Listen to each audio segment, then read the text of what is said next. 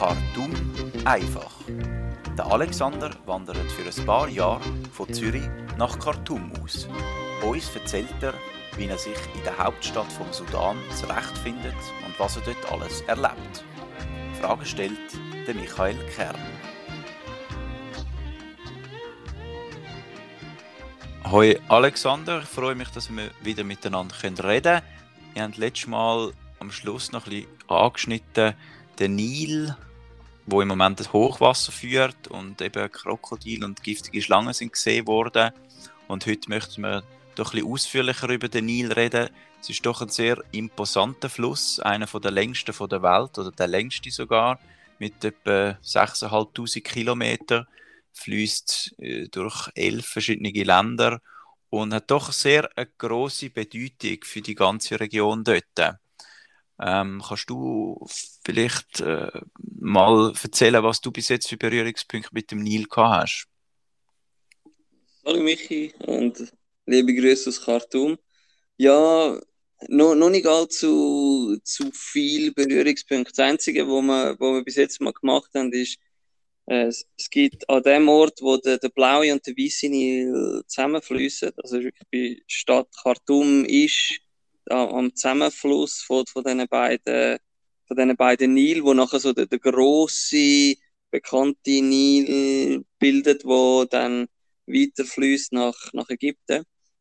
Und äh, dort gibt es also die kleine, kleine Tutti Island, heißt die. Und dort äh, hat es ganz viele so, so Tea-Ladies und so. Und dann kann man also auf die, auf die Insel kann man drauf fahren mit, mit dem Auto und kann dort dann ein bisschen die Füße in, in Nil hineinheben und dann kann man also für, was weiß ich was, irgendwie 30 Rappen oder so, bekommst du einen, äh, einen mehr oder weniger frisch gemachten Hibiskus-Tee von, von einer von diesen Tea-Ladies. Das ist, das ist bis jetzt der, der Berührungspunkt, den ich, den ich hatte mit, mit dem Nil. Dort, äh, wo die zwei zusammenfließen, bei der Tutti Island. Also das heisst, äh, der, die Ortschaft dort, die heißt äh, Al Almogran. Und das, das bedeutet äh, der Confluence, also der, der Zusammenfluss, wo, wo die beiden Nil ankommen. Wir, wir, wären, wir wären sehr gern, wären wir noch wirklich auch auf dem Nil selber gewesen, auf einem Bötli. Aber eben, wie wir es schon angesprochen haben in der, in der letzten Episode, äh, momentan hat es mit, äh, mit den Flutungen und so, ist es, ist es natürlich nicht möglich. Von dem her warten wir da noch ab, bis dann wahrscheinlich ein bisschen die Regenzeit sich ein bisschen ähm, mehr am Ende zuneigt, be bevor wir uns da dann wirklich groß auf den Nil wagen.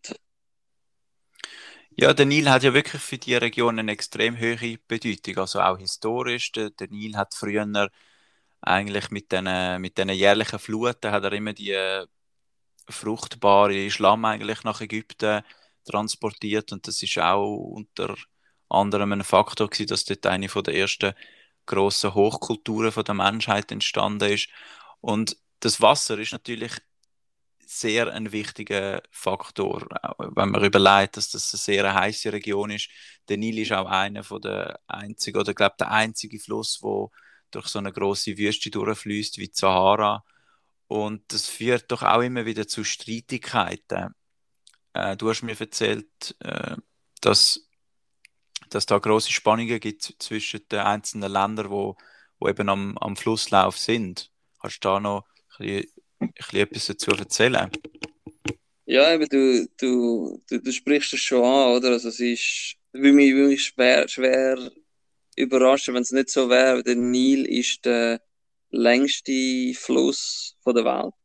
Und es ist ein extrem wichtiger Fluss. Also von, so, sobald es so ein bisschen wüstenmäßig anfängt, in, in Khartoum bis dann auf nach Ägypten, da lebt wirklich der Großteil von der Bevölkerung, wo nicht direkt am, am Meer ist, der, der lebt am Nil. Also da das sind Dutzende von, von Millionen von Menschen sind indirekt, aber vor allem auch sehr, sehr direkt abhängig von, vom Nil, vom, vom Wasser, wo da, wo da durchtreibt. Und das führt, führt immer wieder ein zu, zu geopolitischen Spannungen. Weil das, was wir wo wir jetzt gerade grösser haben, ist, dass es in Ägypten öftermals ein bisschen, ein bisschen Dürreperioden gegeben hat. Und man prognostiziert, dass es eher mehr werden als weniger in der Zukunft. Und in Äthiopien ist momentan die Endphase davon, einen sehr grossen Staudamm zu bauen beim Nil was natürlich in Ägypten auf äh, nicht so viel Zustimmung stößt, wenn da jetzt noch ein bisschen mehr Wasser angestellt wird, sprich noch weniger Wasser, zumindest temporär durch den Nil durchfließt nach Ägypten. Also der, die, die sehr große Wassermenge, technische Bewegung, die du hast äh, über den Nil, ist, dass es in Äthiopien anfängt dann durch Sudan durchfließt und nachher in Ägypten ankommt. Das ist also der, wirklich der, der, grosse, der grosse Teil vom Nil. Also in, in Äthiopien regnet es ab, das bildet sich dann in Nil rein, dann fließt es durch den Sudan und dann kommt es in Ägypten an. Deshalb hat äh, Äthiopien oft so ein bisschen den, den Spitznamen, dass es sei Afrikas Wasserturm. Weil dort regnet es ab und dann äh, bildet sich das in Nil rein. Und da gibt es da gibt's immer wieder, vor allem zwischen Äthiopien und Ägypten, gibt es da geopolitische Reibereien zwischendrin, wie viel Wasser da durch sollte, über sollte betrieben werden oder nicht, der, der große Renaissance-Staudamm und wie das weiter verlaufen äh, wird, ist äh, ein größeres geopolitisches Fragezeichen. Für den Sudan spezifisch hat der Renaissance Staudamm äh, Vor Vorteil und einen Nachteil. Also große Vorteil wäre natürlich, dass wenn dann der, der Staudamm in Äthiopien so ein bisschen gegenzyklisch betrieben wird, dann könnte man die ganzen verheerenden Überflutungen im Sudan können einiges minimieren. Also, dass es da viel weniger davon gibt, das wäre das wär ein sehr großer Vorteil für den Sudan. Ein anderer großer Vorteil ist, äh, so ein Staudamm erzeugt extrem viel Energie, vor allem auch nachhaltige Energie. Und das würde im Sudan ermöglichen, unter Umständen auch an sehr billige, gut verfügbare berechenbare Energie nachzukommen, was vor allem jetzt da in, in, in Khartoum ein riesiger Vorteil wäre. Eben, man, jeden Tag hast du irgendwelche elektrischen Blackouts, wo einfach der, der Strom mal für, für ein paar Stunden oder so abstellt, weil das Netz komplett überlastet ist. Und das könnte das natürlich entschärfen. Aber man auf der, auf der anderen Seite bringt Sudan auch natürlich in ein gewisses Abhängigkeitsverhältnis. Weil wenn Äthiopien mal mit dem Sudan Reibereien hätte, dann könnte es auch einfach mal den, den Staudamm noch mal einiges mehr volllaufen lassen, was im Sudan zu gewissen Türen führen würde. Zum einen oder der andere mögliche Faktor wäre, falls irgendjemand beschließt, dass der, der Sudan äh, dass der Staudamm komplett die Schleusen öffnet, dann könntest du mehr oder weniger ja, die größere Teil von Khartoum komplett fluten damit.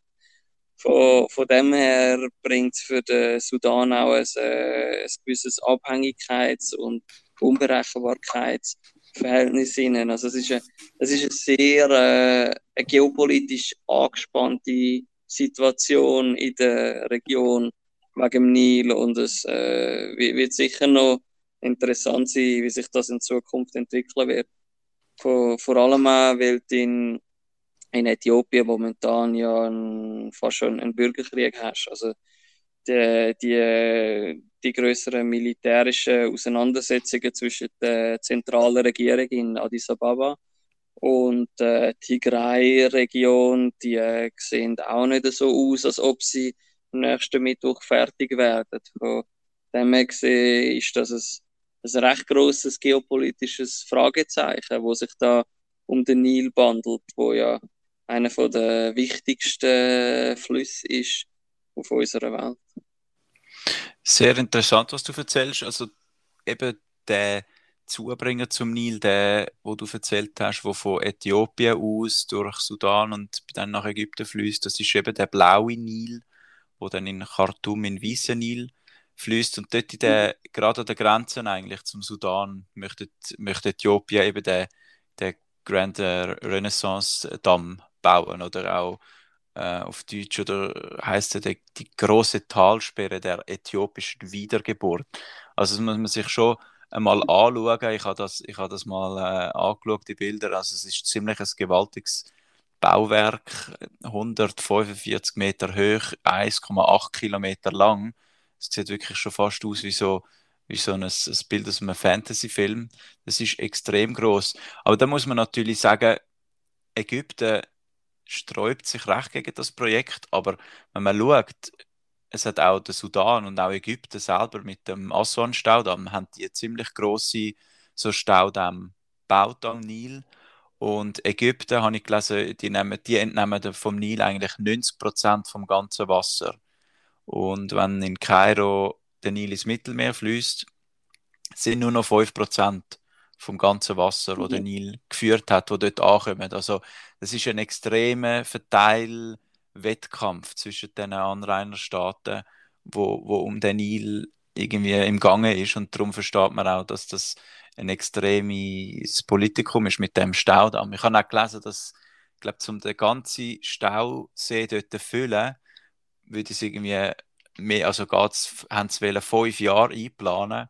Ich glaube, der letzte Stand, was dann verhandelt haben mit Ägyptern, ist, dass sie das dann in sieben Jahren auffüllen tun, weil das wirklich so extreme Dimensionen sind.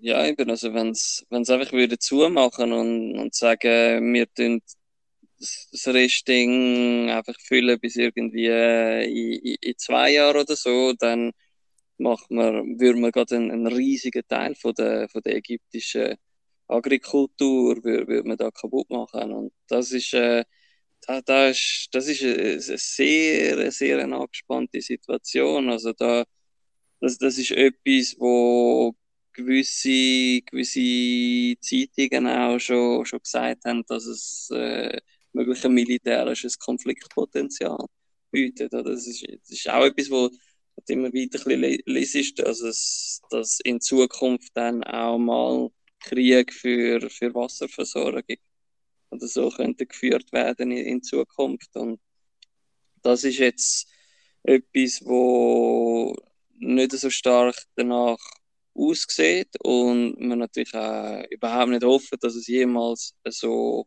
so wie kommen wird. Aber das ist, das ist, äh, das ist etwas, wo, wo gewisse Quellen schon, schon Befürchtungen hatten äh, danach.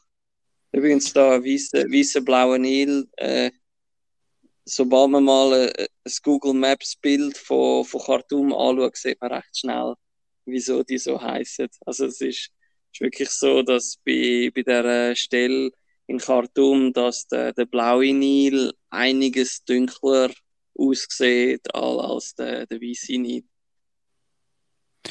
Ja, es ist noch interessant, wenn du Google Maps ansprichst. Also wenn man sich das Ganze noch ein bisschen aus weiterer Entfernung anschaut, dann sieht man auch die, äh, das grüne Nildelta um Kairo herum und dann einfach, wie sich der Nil so durch, durch die ganze Wüste durchschlängelt und einfach rund um den Nil ist es grün und alles rundherum ist einfach braun. Ich denke, das illustriert eigentlich extrem gut, wie wichtig das der Fluss ist und wo eben das Wasser und, und damit die Grundlage fürs Leben transportiert. Vielleicht kannst du noch ein bisschen erzählen, wie, wie, wie ist es generell mit dem Wasser in Khartoum? Wie, wie sieht es eigentlich aus? Äh, ist es knapp oder haben sie dort aufgrund von der, von der Lage genug Wasser? Also wie, wie sieht es mit dem Trinkwasser aus, wenn du gehst, duschen? Wie, wie sieht das aus? Ja, es, es ist nicht so ein grosses Problem jetzt da in, in Khartoum mit dem Trinkwasser. Es geht noch, noch, noch verhältnismäßig gut, also wir haben da keinerlei Wasserknappheit äh, da gehabt. Auch mit dem, mit dem Duschen ist, ist, es, ist es soweit, soweit überhaupt kein Problem. An, an anderen Orten, also momentan äh, Port-Sudan-Region, also das ist so die eine von der, von der grösseren Städte im, im Sudan. Dort äh, hast du momentan ein bisschen unter in gewissen, gewissen Regionen dort äh, hast du ein bisschen Trinkwasserknappheit. Also die sind gerade so beim, beim Roten Meer, ist, ist Port Sudan, ist, äh, ist auch eine bekanntere Tauch, Tauchregion. Aber bei, bei Khartoum geht es eigentlich noch, noch, noch so weit. Und äh, geht auch noch erstaunlich gut. Etwas, was mich er erstaunt hat, ist, wie, wie gut Zeugs da wächst, wenn, man ein bisschen Wasser gibt. Also so, so Bäume und Sträucher und so. Und da ist schon ein bisschen die Vermutung, dass da der, der Nil recht viel Nährstoff und so auch, auch überbringt. Also da Bäume haben wir schon ein paar gesagt, die irgendetwas abpflanzt haben in ihrem Garten vor Jahren. Wenn sie das vergleichen mit Europa, haben sie ein schweres Gefühl, dass es einiges schneller wächst. Da in Khartoum mit, äh, mit wahrscheinlich den ganzen Nährstoff, die der Nil auch mit sich bringt, plus der, der Sonne, die ja, die, die, die hast du halt einfach praktisch jeden Tag ziemlich direkt und ziemlich stark. Ja, also wenn man sich Bilder anschaut vom Nil, dann packt einem wirklich die Sehnsucht. Das sieht extrem schön aus. Und dann hat man richtig Lust, da mal mit dem Bötli ein bisschen den Nil durchabzufahren. Allerdings, äh, wenn man dann natürlich einem Krokodil begegnet oder, oder einer giftigen Schlange, dann ist es vielleicht auch wieder nicht so lustig. Ähm, ja, ich danke dir auf jeden Fall, Alexander, für die spannenden Sachen, die du uns erzählt hast. Und ich würde sagen, wir hören uns in einer Woche wieder. Ja, bis, bis bald mal wieder, Michi. Hat mich gefreut. Das ist Khartoum einfach. Was der Alexander sonst noch alles erlebt, das erfährst du in der nächsten Folge. Bis dahin kannst du uns sehr gerne eine positive Bewertung hinterlassen oder uns mit ein paar Franken unterstützen. Alle Infos dazu findest du in den Show Notes. Danke vielmals fürs Zuhören und bis zum nächsten Mal.